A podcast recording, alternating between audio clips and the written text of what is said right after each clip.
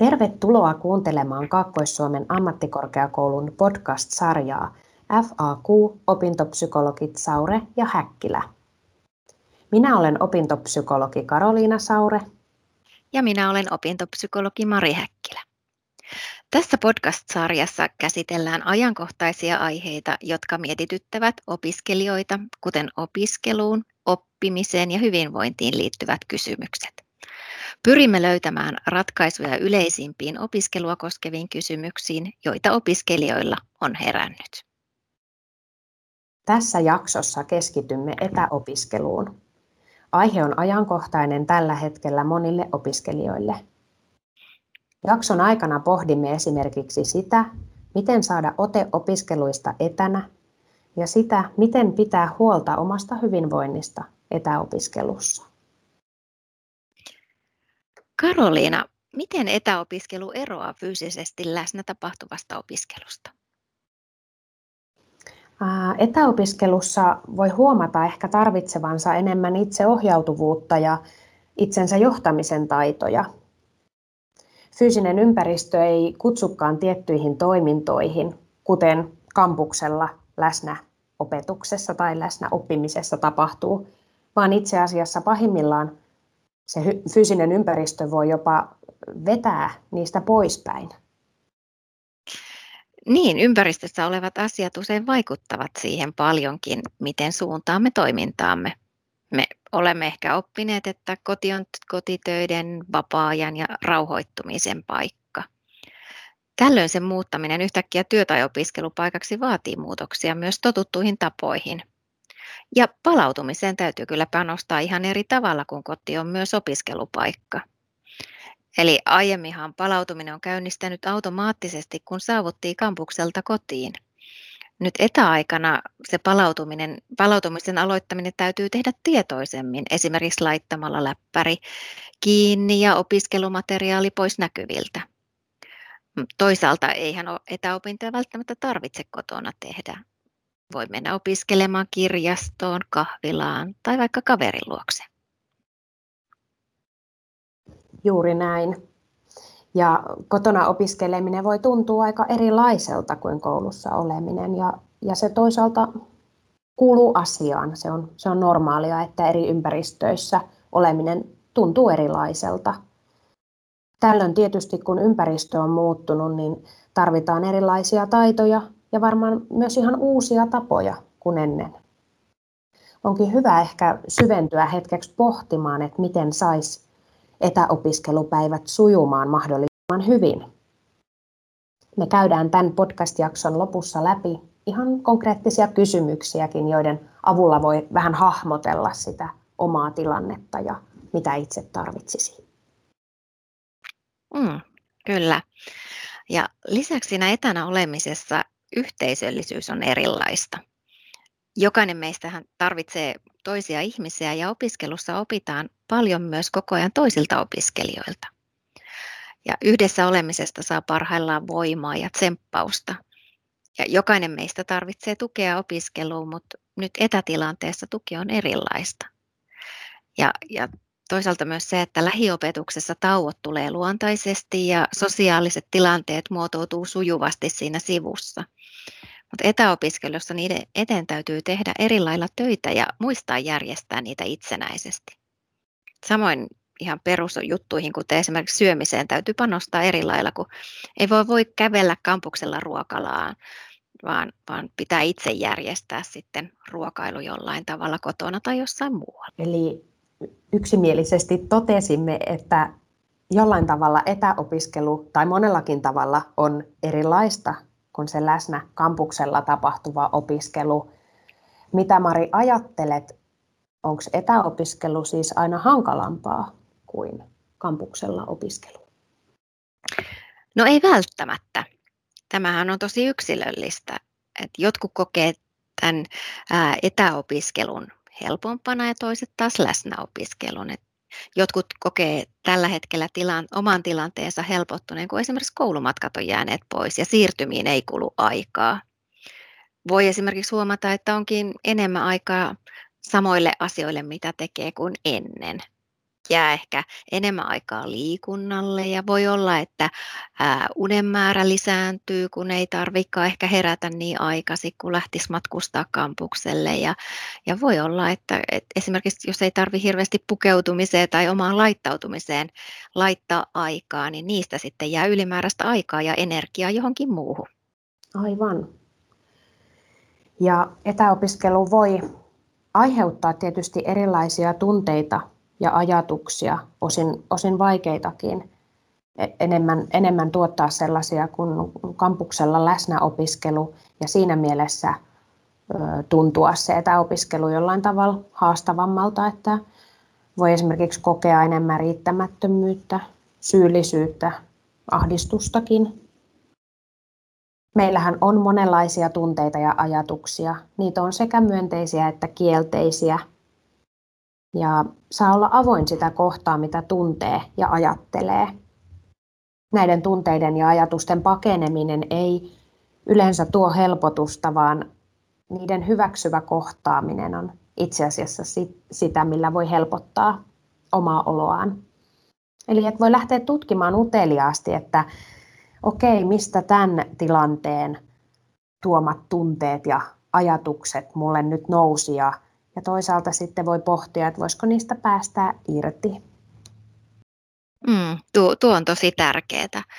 Että on, on tärkeää niin tunnistaa, että tilanne, jota me ei voida hallita tai kontrolloida niin kuin me haluaisimme, niin kuin esimerkiksi tämä etäopiskelutilanne, niin saattaa herättää meissä nyt avuttomuuden ja epävarmuuden tunteita. Se on ihan luonnollista. Ja kannattaa keskittyä sitten siihen, että mitä voi itse tehdä ja mihin asioihin voi vaikuttaa. Eli koska ei voida vaikuttaa tähän etäopiskelutilanteeseen sinänsä, niin voidaan vaikuttaa kuitenkin meidän omiin työskentelytapoihin tai minkälainen työpiste meillä on kotona ää, tai mi- milloin me työskennellään ja niin edelleen. Aivan.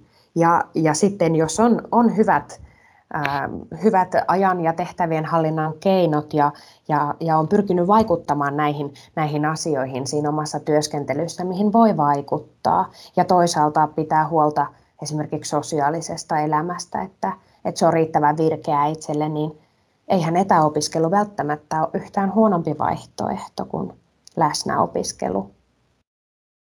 Ajattelisin, että tärkeintä on kuulla, miltä juuri itsestä tuntuu kukaan ei voi toisen puolesta määritellä, että onko joku asia hyvä vai huono. Kyllä, juuri niin. Et toiselle voi olla hyvä, että saa suunnitella oman päivärytminsä yksilöllisemmin ja ottaa huomioon sen esimerkiksi, että onko enemmän ilta- vai aamuihminen, että milloin on tuottelijemmalla päällä. Ja toisille taas tämmöinen itsenäinen suunnittelu voi tuottaa stressiä ja kuormitusta. Ja joku toinen taas voi pohtia tehdyn työn määrää kovastikin, että tekeekö tarpeeksi vai liian vähän, ja se voi aiheuttaa sitten hänelle taas stressiä. No jos etäopiskelu tuntuu aiheuttavan stressiä ja, ja ei ole itselle se luontevin tapa toimia, mitä mieltä oot Mari, että mitä sitten voisi tehdä, että se etäopiskelu sujuisi paremmin? No ihan ensinnäkin kannattaa aloittaa siitä, että arjen perusasiat on kunnossa. On hyvä pitää kiinni vuorokausirytmistä. Eli pyrkiä heräämään joka aamu suunnilleen samaan aikaan, vaikka nukkumaan meno olisikin viivästynyt. Näin saa seuraavaan iltaan kerrytettyä sitä unipainetta, joka taas auttaa sitten illalla nukahtamaan. Ja nukkumisen lisäksi tietysti näitä arjen perusasioita on säännöllinen ja monipuolinen syöminen.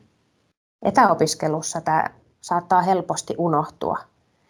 Niin kuin tässä podcastin alussa totesitkin, että kun se esimerkiksi kampusravintola ei olekaan siinä, siinä lähellä, niin, niin, ja se ruoanlaitto on omalla vastuulla niin sanotusti, niin, niin se saattaa vähän helpommin unohtua. Aivot kuitenkin tarvitsee säännöllistä energiatankkausta, jotta oppimista voi tapahtua, ja syöminen myös tauottaa päivää kivasti. Tässä voikin pohtia, että, että onko tilanne sellainen, että kampusravintoloita voisi vois hyödyntää silloin tällöin turvallisesti. Niissä monipuolinen ravinto on huomioitu joka päivä. Ja toisaalta, jos ei, niin minkälaisista ruuista vaikka pitää ja miten voisi itselle tarjota sen monipuolisen riittävän ravinnon joka päivä kotona. Joo, ja kyllä näiden unen ja syömisen lisäksi niin liikkuminen on tosi tärkeää. Eli kannattaa pitää huolta siitä, että ei jämähdä sinne sisälle istumaan koko päiväksi, vaan, vaan miten voisi liikunnasta tehdä tietynlaisen rutiinin ja tauottaa sen avulla päivää. Eli on tosi tärkeää käydä haukkaamassa happea ja käydä välillä ulkona. Sitten kun koulumatkat esimerkiksi jää pois, niin, niin tota, voi huomatakin, että, että se liikunta vähenee aika paljonkin. Ja aivot tarvii vaihtelua siinä, missä koko muukin kroppa. Et oppiminen tehostuu, kun sille aivoille antaa taukoja ja liikunta parantaa oppimissuorituksia tutkitusti monella tapaa ja myös aivojen verenkiertoa. Ja tauot on aina osa tehokasta opiskelupäivää, se on hyvä muistaa. Tauoista tuli mieleen myös selkeä aikataulu ja sellaisen tekeminen sitä etäopiskeluarkea helpottamaan. Eli, eli selkeä aikataulu parhaimmillaan tukee tauottamista ja toisaalta se tukee sitten myös sitä, että opiskeluaika ja vapaa-aika on erotettu toisistaan. Tätä rajaa voi pyrkiä myös, myös siinä fyysisessä ympäristössä edistämään, että voiko opiskelut vaikka keskittää johonkin tiettyyn huoneeseen tai, tai pienessä asunnossa vaikka johonkin tiettyyn osaan huonetta. Ja silloin kun opiskellaan, niin kaikki muut häiriötekijät suljetaan pois, puhelimesta merkkiäänet, tietokoneelta turhat välilehdet, nämä pois ja, ja sitten siellä olisi sen työ, työpäivän tai opiskelupäivän, kummaksi sitä nyt haluaa kutsua, niin siellä sisällä olisi sitten ne tauot myös ihan aikataulutettu. Että toisaalta ne tauot ei veny, mutta sitten toisaalta se, että ne ei unohdu kokonaan. Ja nämä tauot sisältää sitten ihan, ihan jotain muuta kuin sitä opiskelua. Ja tämä on, tämä on osa sitä tärkeää palautumista, mitä me jokainen tarvitaan meidän arjessa, myös siellä työskentelyn lomassa. Kyllä, ihan totta.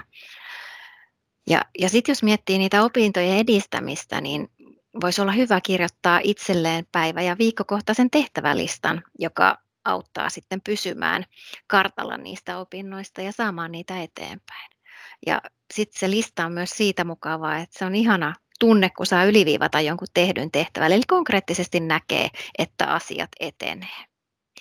Ja sitten jos se aloittaminen ja keskittyminen tuntuu kauhean vaikealta, niin voisi ehkä kokeilla Pomodoro-tekniikkaa, mikä on todettu aika moni, monelle hyväksi tavaksi aloittamisen vaikeuteen ja, ja tehtäviin keskittymiseen. Joo, ja toisaalta myös tämän, tämä tilanne, etäopiskelutilanne, sehän saattaa tarjota aivan uusia mahdollisuuksia. Ne kannattaa myös huomata ja hyödyntää. Eli liittyen siihen, mitä Mari sanoi tuossa aikaisemmin esimerkiksi tästä matkustamiseen ää, käytetyn ajan, tavallaan, että vapautuu aikaa, kun ei tarvitsekaan esimerkiksi matkustaa, niin, niin onko nyt aikaa sellaisille asioille, joihin ei ole ollut sen niin sanotun tavallisen tai normaalin arjen keskellä mahdollisuutta? Onko vaikka joku rästihomma tai, tai joku mieluinen kotiaskare – mikä on vähän saanut odottaa parempia aikoja. Ja nyt olisikin mahdollisuus sitten sen tekemiseen. Joo, ja, ja vaikka, vaikka niin ei pystyisikään matkustamaan, niin on hirveän tärkeää, että pitää yhteyttä omiin läheisiin ja opiskelukavereihin myöskin. Mutta täytyy vaan miettiä, että millä tapaa sen nyt tekee, jos ei voi olla läsnä ja fyysisesti lähellä toisten elämässä. Eli, eli kannattaa kuitenkin tässäkin tilanteessa jakaa ajatuksia ja tunteita läheisten kanssa ja, ja sitten miettiä, että mitkä ne on ne itseä piristävät asiat, jos kokee sen kotona olemisen ja etäopiskelun kaventavan arkea. Ja kavereitahan voi treffata vaikka, vaikka etäkahvitauoilla tai, tai sitten voi sopia Teamsiin opiskelutreffit, vaikka opiskelisikin ihan eri asioita. Et se, että toinen opiskelee ää, oman koneen kautta tavallaan siinä vieressä Teamsissa, sä näet toisen, toisen videon koko ajan pyörimässä, niin se, motivoi itteensäkin opiskeluun ja estää lipsumasta tekemään jotain muuta kuin opiskelua. Toi on ihan totta. Ja, ja myös niin kuin näiden sosiaalisten kontaktien kautta hakea, hakea sitä myös sellaista rentoutta ja, ja palautumista myös niihin, niihin työskentelyaikoihin, että voi olla vaikka just tämä kahvitauko ystävien kanssa, jolloin ollaan, ollaan hetki vapaalla ja rauhoitutaan päivän aikana niistä opinnoista. Mä haluan vielä palata siihen, siihen jotenkin siihen opiskeluajan ja vapaa-ajan eroon, että, että olisi kyllä tosi tärkeää hahmottaa se, että ei tee liian pitkää päivää, vaan, vaan pitää huolen siitä, että joka päivä on myös vapaa-aikaa. Ja että se vapaa-aika on täytetty sellaisilla asioilla, joista nauttii ja jolloin ei suorita, vaan voi vaan olla. Kyllä, tuo on tosi tärkeää oman jaksamisen kannalta ihan meille jokaiselle. No sitten jos ajatellaan, että, että etäopiskeluhan vaatii aika paljon itseohjautuvuutta, jopa enemmän kuin ihan läsnäopiskelu, niin, niin tota, ja itseohjautuvuus edellyttää sitä itsetuntemusta, niin mitä sä Karolina ajattelet, että minkälaisten kysymysten avulla voisi jokainen kartottaa itseltään vähän tätä omaa op- etäopiskelutilannettaan? Mitkä auttaisi hahmottamaan, että meneekö mulla hyvin tai tarviinko mä johonkin asioihin vielä tukea? Ensimmäiseksi mä lähden taas niistä arjen perusasioista, joista tuossa aikaisemmin jo mainittiin. Eli on hyvä kysyä itseltään kysymyksiä uneen, ravintoon, liikuntaan liittyen. Esimerkiksi ihan näin, että saanko tarpeeksi unta yöllä? Entä onko tarpeeksi lyhyitä lepotaukoja päivän mittaan? Tauotukseen on erilaisia sovelluksiakin olemassa, joita voi ottaa käyttöön, jos tuntuu, että, että tarvii siihen vähän kättä pidempään. No entä onko ravinto monipuolista? Ruokailenko tasaisesti päivän aikana? Ja onko päivittäin hyöty- tai hikiliikunta läsnä? Mm. Joo, nuo arjen peruspilarit on kyllä, kyllä varmasti ihan olennainen pohja näille kaikille. Ja, ja sitten mä, mä ajattelen, että varmaan sen jälkeen kannattaa pohtia myös niitä että asioita, että onko, onko ne opintoihin tarvittavat opiskelutekniikat ja taidot kunnossa. Ja sitten jos tuntuu, että ei ole, niin nythän on hyvä aika päivittää ne omat opiskelutaidot tämän tilanteen vaatimalle tasolle. Esimerkiksi SAMKin opiskeluhyvinvoinnin opiskelutaitojen minivebinaarit YouTubessa on sellaisia, joiden avulla niitä omia opiskelutaitoja ja tekniikoita voi päivittää ja, ja löytää ne just tähän hetkeen sopivat tekniikat parhaiten. Aivan. Ja opiskelutaitojen rinnalla tavoitteiden pohtiminen on tärkeää ja on olennainen osa, osa sitä opiskelutaitojen hallintaa myös, että, että, että on, on jotenkin tiedostaa sen, että onko tavoitteet opintojen suhteen selkeät, onko ne tavoitteet realistiset. No jos ei, pitääkö tavoitteita määritellä uudelleen? Tai pitääkö tavoitteita määritellä uudelleen vastaamaan paremmin tätä uutta tilannetta, kun monella on tullut tämä muutos sieltä kampusopiskelusta etäopiskeluun? Joo, ja tuohon vielä mietin sitä, että kun toi äsken tuon vapaa-ajan tärkeyttä esille, niin, niin kyllähän se on olennaista, että pohtii myös sitä, että että vaikka opinnot on tärkeitä, niin se vapaa-aika on ihan yhtä tärkeää, että löytyyhän siihen vapaan, vapaa-aikaan niitä asioita, jotka tuottaa itselle mielihyvää ja onhan lähipiirissä ihmisiä, joiden kanssa voi jakaa asioita, niin ne on myös tärkeitä kysymyksiä itseltä kysyttäväksi. No, haluaisin tähän loppuun sitten vielä kysyä, että mikä suomari auttaa etätyössä? No ihan varmasti yksi tärkeimmistä asioista, mikä mua auttaa etätyössä, on kalenteri. Ja, ja tota, välillä tuntuu, että ilman kalenteria en tulisi toimeenkaan. Ja mun kalenteri on paperinen, koen sen hyväksi. Se, että mulla on kaikki työtehtävät kalenterissa ja selkeät aikataulut, niin, niin se on hirveän olennainen osa sen oman, oman jaksamisen ja itseohjautuvuuden kannalta. Ja toisena sitten se, että mulla on tietty paikka ja tila etätyölle, eli se on aina se sama pöytä, minkä ääreen mä parkkeeraan ja, ja se on ergonominen ja, ja minulle sopiva, niin se on olennaista kanssa. Ja, ja sitten mulla on tota, tämmöinen uusi juttu, minkä mä oon aloittanut tämän etätyöskentelyn aikana, että koska se, mitä tauottamisesta ollaan tästä puhuttu ja sen tärkeydestä, niin, niin mulla on tämmöinen tauottamiseen ja taukojumppaan tämmöinen tau- taitoharjoittelu. Eli mä oon aloittanut käsillä seisontaharjoittelun etätyön aikana, mikä on mun mielestä niin kuin, ensinnäkin se on kivaa, sitten se on hyödyllistä ja mukavan konkreettista, kun siinä huomaa kehittyvänsä, niin on mukava pitää pieniä lyhyitä taukoja ja käydä kokeilemassa, että miten se käsillä seisonta tänään sujuu. Ja sitten mä nostasin ihan niin kuin tärkeäksi mm, etätyötaidokseni sen, että, itsemyötätunnon taito ja, ja sen muistaminen aina välillä, että aina ei ole se paras päivä ja aina ei ole yhtä tehokas kuin toisena päivänä ja sekin on ihan ok. Kertoisitko Karoliina vielä sun apukeinot tähän etätyöhön, että mitä sä oot kokenut, että mitkä sua auttaa? Joo, mä koen, että etätyö kyllä sopii mulle ja, ja näkisin sen asian niin, että siihen vaikuttaa osaltaan kyllä, tai varmaan aika pitkälle, hyvät taidot ja keinot, joita mulla on käytössä. Mulle erittäin tärkeää on työ- ja vapaa-ajan rajaaminen, ja mä sitä aika tehokkaasti konkreettisesti teen niin, että mä kerään työvälineet pois näkyvistä jokaisen työpäivän jälkeen, ettei ne siinä sitten vaikka keittiön pöydällä tai muualla niin kuin on jatkuvasti muistuttelemassa työstä.